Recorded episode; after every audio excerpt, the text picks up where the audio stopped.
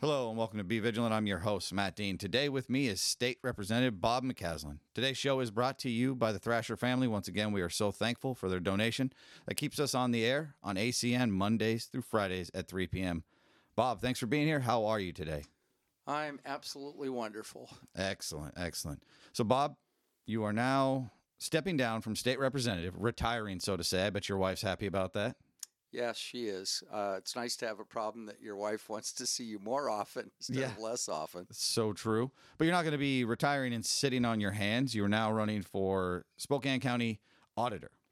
Yes, and this comes from what I have always believed that if you run for office, you should always keep in mind that it's it it shouldn't be a career in the tra- traditional sense. I believe that's Mhm. that's what I've applied to my life anyway. And so every two years, and my life, my my wife loved that that in my life I do a regular uh, look at kind of what's going on in my life and evaluate it and and question you know is this is this what I should be doing and so after 8 years and not just because of covid and and everything that happened with that and the fact that people who ran for office and were elected were not allowed to be on the house floor just based not on their health or any pre-existing conditions,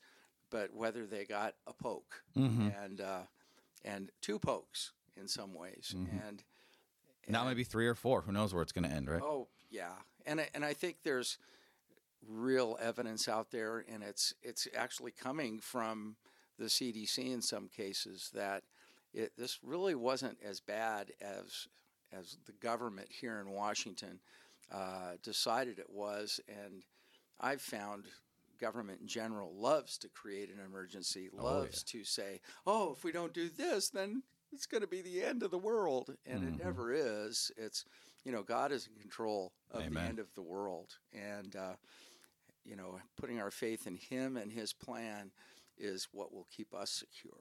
Yeah. So for everybody out there, I'd like to thank you for your eight years of service as a state rep. You represented Spokane in District 4 well. I really appreciate you going over there and doing what you had to do. And that's what I want to talk about first. Uh, a lot of people don't know that Bob might have a, a, a state rep side to him, but I got to see Bob at a rally with all his friends over there. And I just wonder if you had some good memories or good work that you got to do over there that really you'd like to tell everybody about. Because we don't get to go to Olympia. You know, we don't get to see what's Yeah. going on over there. Well, I think the the the first bill that I sponsored was to uh, split the state in half Mhm. and uh, and basically allow King County to uh, get all the really densely populated areas and and then uh, basically from the Cascades to the to the Idaho state line would be the new state of liberty. And Mhm. what what was really interesting is is how that response, you know, from the press made uh, just made this huge deal. And and the thing is, it I did it more than anything to honor my dad because uh, a couple of other senators and and he came up with this idea. Let's let's put the idea out there that we could have our state and we could actually run it a lot uh, more frugally Mhm. and it would be designed to serve the people rather than serve itself. And I, I think a lot of times people don't understand that the function of government is to serve the people. It's not to take over things from the private sector. Uh, it isn't to control pre- people's lives. It's uh, and and the fact that government has grown and so has our budget in the state has has grown faster than our population, and Mhm. so there isn't any math evidence in my mind uh, that would say that we should be growing government at this point, especially when we have so many businesses that have gone under because of all the restrictions the state has put on. Yeah, that's so true. How about friends you made over there in Olympia? Anybody that you never thought you'd hang out with that that because of your job got you rubbing elbows with them?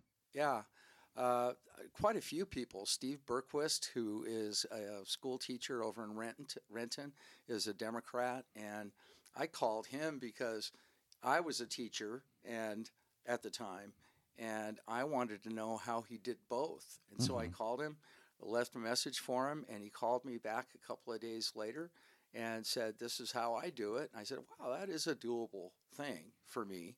And uh, so I shared that with my wife, and she said, "Oh, huh, yeah, that could really work." And so we worked on a bill that spanned over six years, actually, and it, it, it took the teacher evaluation and actually rewarded teachers who were making great gains and were doing a great job to give them more free time if they needed it to innovate in their classrooms.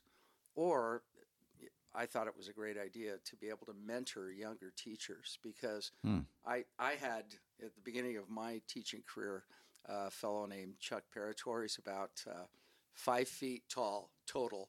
and uh, he was teaching fifth grade like I was. And uh, he'd stop by every afternoon after school and say, Hey, I've got some stuff here. You know, we're going to do this unit here pretty soon. And I, I, thought maybe it'd be a good idea to give you these things.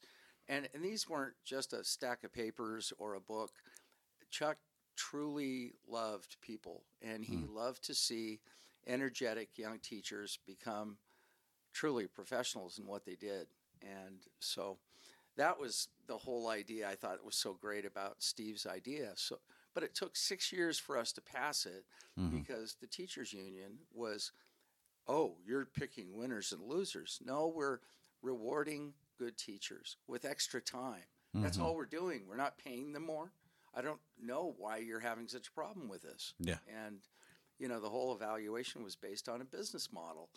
Wow. Yeah. That, that was a uh, brain blower for me because I, I thought, wow, finally we're applying things that are very clear and measurable to teachers, and I, I don't think the teachers union liked that because it did point out teachers who are being ineffective, mm-hmm. and I think that's important because if you're ineffective as a teacher in any area, you should be getting feedback on that so you'll know how to improve. Yeah. You're a teacher, you're giving your your students feedback on how they can do better, right? Yeah. So I think we should always be growing. That's a that was a, a great thing and you use the dirty word union here on this show. We don't we don't promote yeah. you.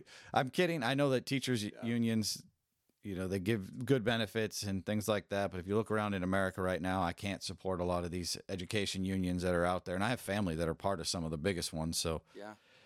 I understand unions had a time and uh, sure. maybe now it's time to move forward. I like what you also said that government doesn't need to be growing and i think here in spokane we've we've almost become numb to that feeling as i watched government grow in all these different places. Spokane city can't keep somebody in charge of their housing development guy. They the first guy said that people were racist to him. The new guy said that people weren't nice to him, and they've left. Maybe we don't need that position to to move on to a better place. That's just my two cents there. Yeah. And now that you're running for Spokane County Auditor, I'd have to say this is my little story first. My wife Becky, you guys listen to the show, you know her. In 2020, after the election, she went to the certification meeting with the current auditor and the current auditor said, We do have fraud here, but there's nothing I can do about it. You have to talk to your legislators. You know, and it wasn't, I don't think it was game changing fraud, but in my opinion, if you have one fraudulent ballot, you need to fix it, right? Absolutely. And go on. Well, every every vote should be a legal vote. Mm-hmm. And if if you haven't updated your address, if you haven't um, kept kept up with things, and and, and people lead busy lives now and nowadays, and I I think the auditor's office should be doing that every day, updating the voter rolls to make sure that people who are voting are doing so legally mm-hmm. because.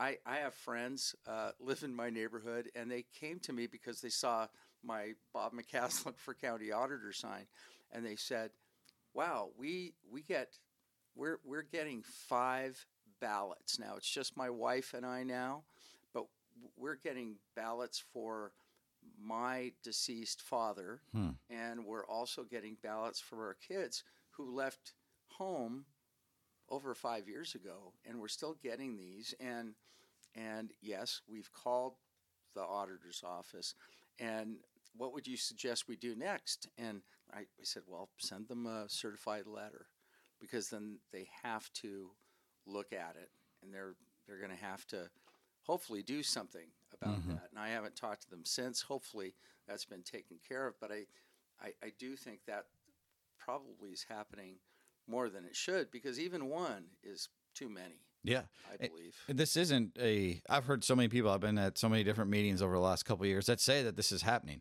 So it's not just a one-off thing, and I don't think it's nefarious. I think, like you said, it's somebody's not cleaning up the rolls. And let's walk that back a little bit.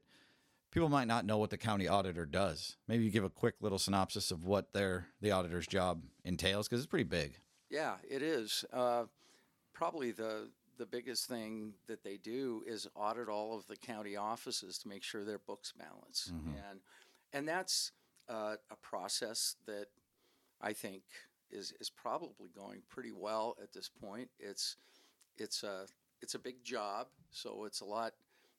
Uh, it's it's a lot of what they do, and plus they, they deal with our our license tabs and wedding I, marriage licenses. That happens.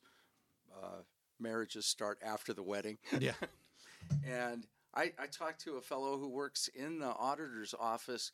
I, I, I didn't know this before. I was at an event at Gonzaga the other night, and and uh, I knew his wife, and here he works in the auditor's office, and he said that's where the big money is for us, is licensing Oh yeah. we we make more money in loss in licensing because we're doing the job of the state at a local level and i think that's a good you know the government that's closest to you is usually the most effective Yeah. So true. and mostly because you have be more accountable Mm-hmm.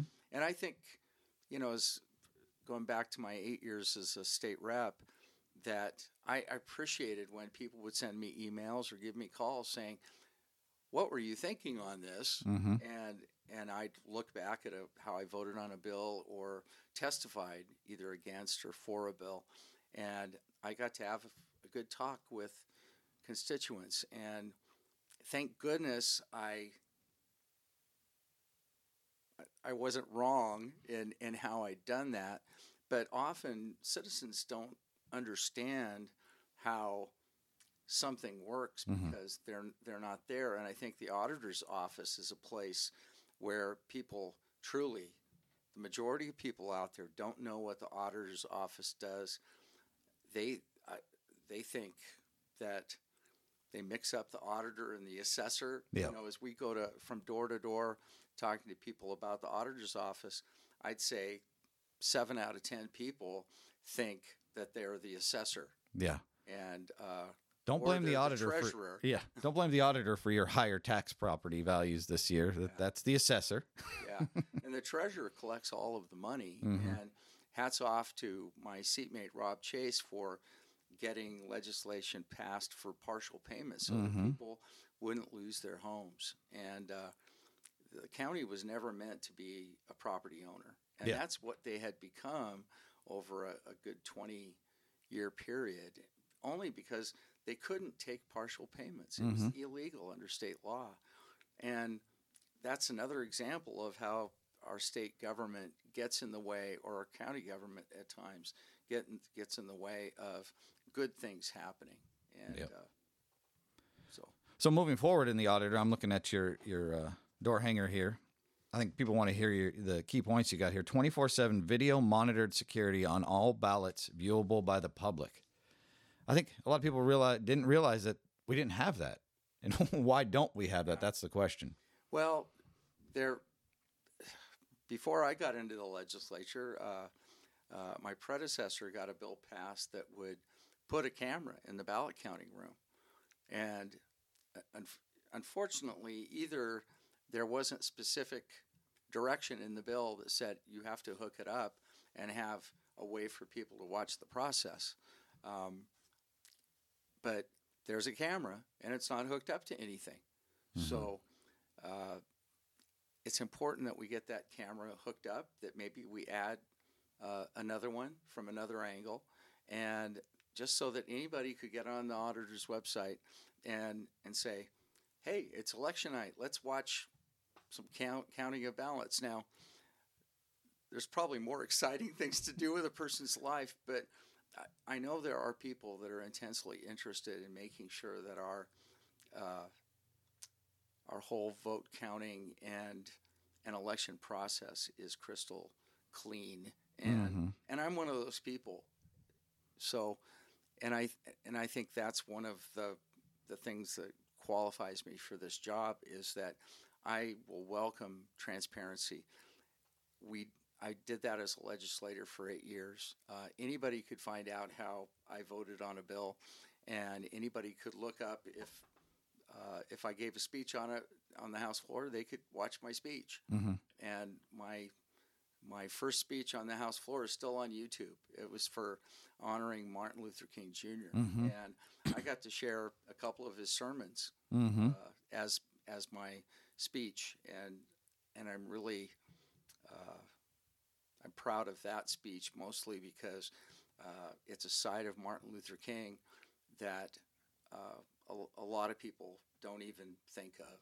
Yeah, I think the history books is they call him Dr. Martin Luther King, but they always forget the Reverend before it. Yes, They forget that he was Great a. God fearing Christian man. In Yeah. so many ways, he pushed for that transparency too, right? He he wanted people to just love one another and show what Jesus had in store for us. Yeah. And so I going back to the election audit, I'm I was trained this year to be an election observer. I always thought that'd be a cool thing, so I went to a few hour class and Yeah. there's great people work in the elections office and I got to watch the signature verification. Not real fun either, but to watch these these men and women go through every ballot to make sure that the signature and if it doesn't match, they have a verification system, a two step. It gets pushed to another person who then pulls up old signatures, family signatures. And a lot of it was the wife signed the husband, the husband signed the wife.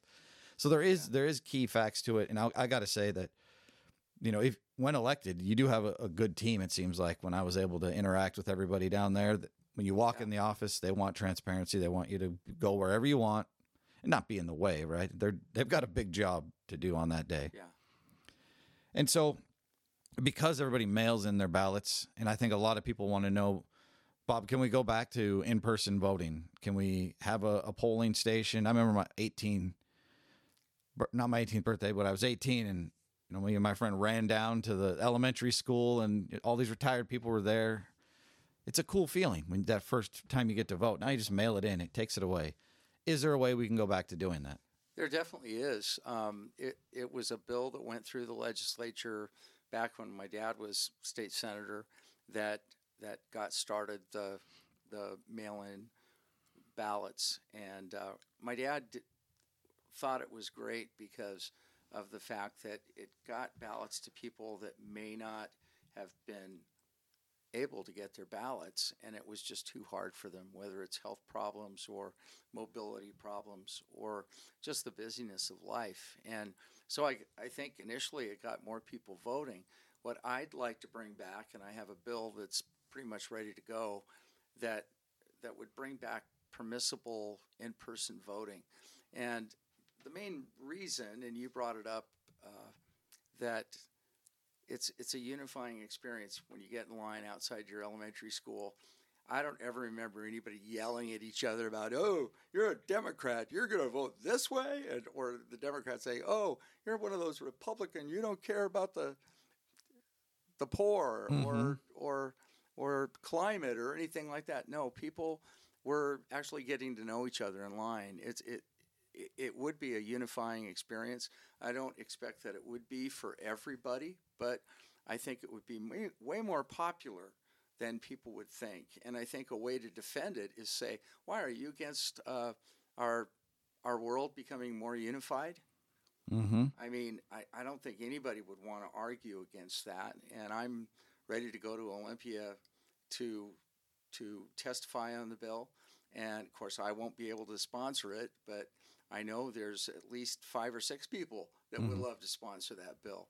And so, um, I bet you your seatmate Rob Chase would do that for you when He- elect he- reelected. He he would, and I and I I think there are probably other bills that will will probably get created out of that, just to make sure that that we've covered all our bases, and uh, and just because I truly believe part of the auditor's job would be you know to go out into our public schools and talk to these 17 year olds that are automatically uh, registered to vote, Yeah, I don't know, whether know they, they want to or not. or if they know it even. That was one that kind of just Yeah. slid in there. yeah, it did, and and of course that, that's something uh, Representative Steve Bergquist and I did not agree on, and and that was his bill.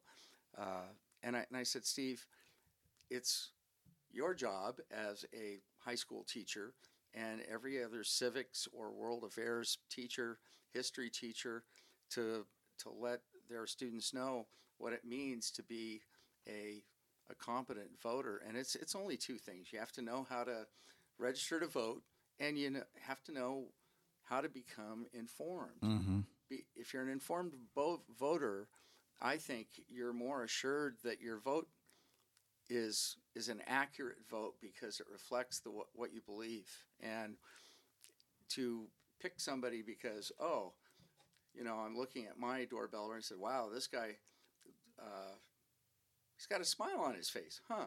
Okay, and he actually signed the doorbeller, huh? There's a personal touch there, but hopefully, as they read through it, they'll they'd be able to say, wow, this is this is uh, a person I could vote for because uh, he's trustworthy and he's inviting oversight. Mhm. And and I don't really know a lot of politicians out there that are making that oversight by the public and by anybody.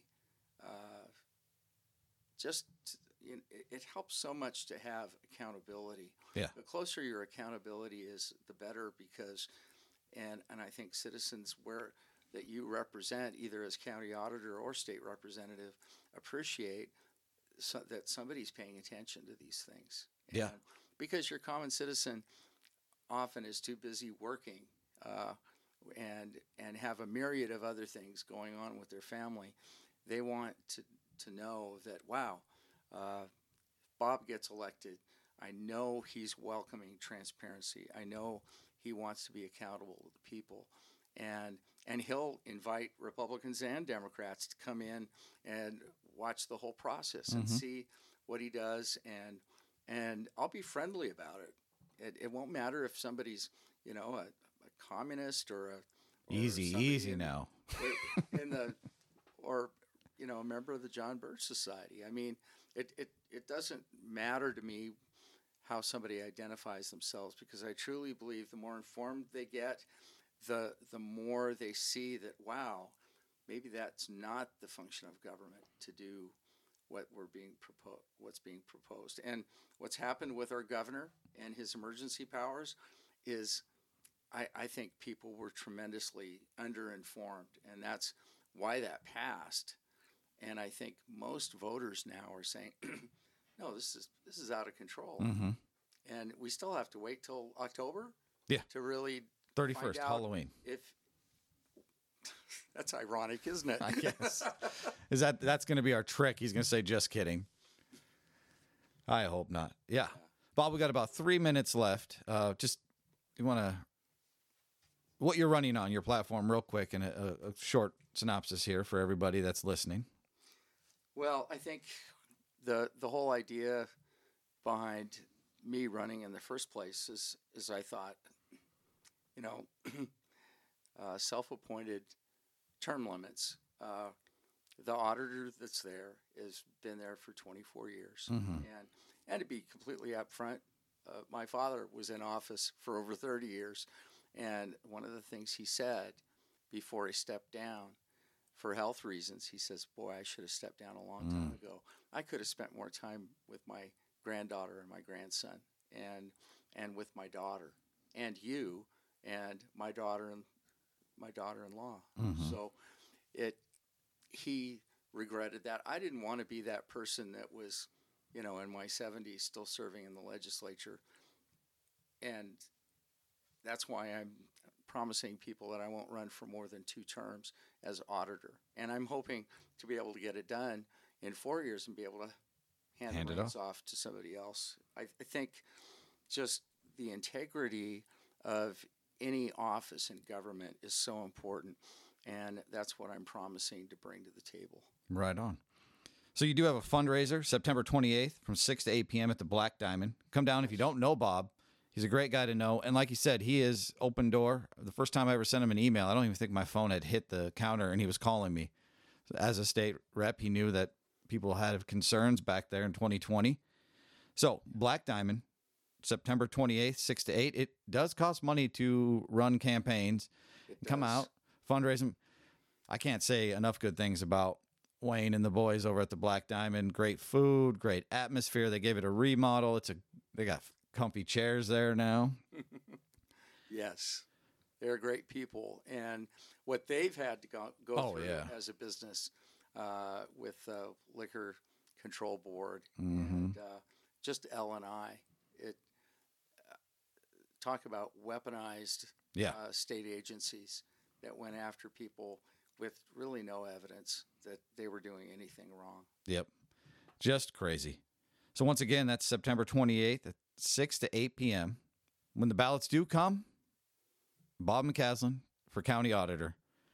That's going to be my pitch. Thanks, Bob, for being on the show. I'm Matt. This has been Be Vigilant. Until next time, remember to be sober, be vigilant.